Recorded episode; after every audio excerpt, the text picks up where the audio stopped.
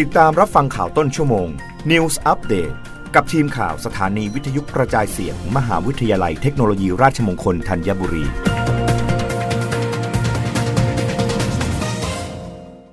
รับฟังข่าวต้นชั่วโมงโดยทีมข่าววิทยุราชมงคลธัญบุรีค่ะ รัฐมนตรีว่าการกระทรวงพาณิชย์เผยโควิดคลี่คลาย โลกกลับมาดำเนินกิจกรรมทางเศรษฐกิจดันส่งออกในเดือนกันยายนโต 7.8% 9เดือน 10.6%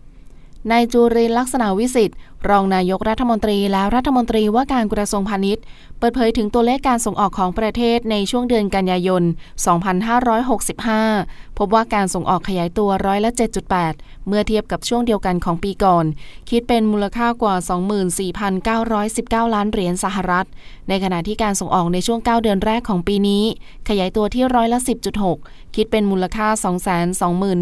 221,366 ล้านเหรียญสหรัฐ โดยการส่งออกที่ขยายตัวอยู่นั้นเป็นผลมาจากสถานการณ์โควิด -19 เริ่มคลี่คลายทำให้กิจกรรมทางเศรษฐกิจสามารถเดินหน้าได้ค่าเงินบาทของไทยยังอ่อนค่าอย่างต่อเนื่อง สินค้าไทยสามารถแข่งขันได้เนื่องจากเป็นที่ต้องการของตลาดโลก โดยเฉพาะสินค้าเกษตรและเกษตรอุตสาหกรรม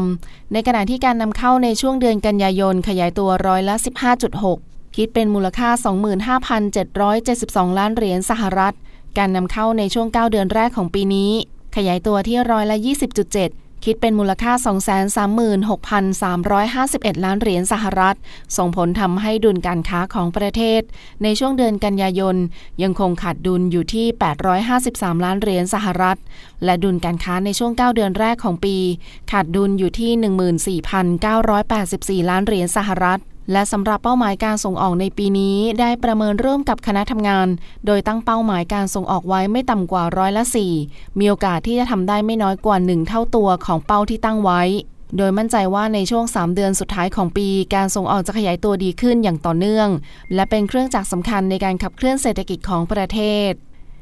รับฟังข่าวครั้งต่อไปได้ในต้นชั่วโมงหน้า กับทีมข่าววิทยุราชมงคลธัญบุรีค่ะ รับฟังข่าวต้นชั่วโมง News Update ครั้งต่อไป กับทีมข่าวสถานีวิทยุกระจายเสียง มหาวิทยาลัยเทคโนโลยีราชมงคลธัญบุรี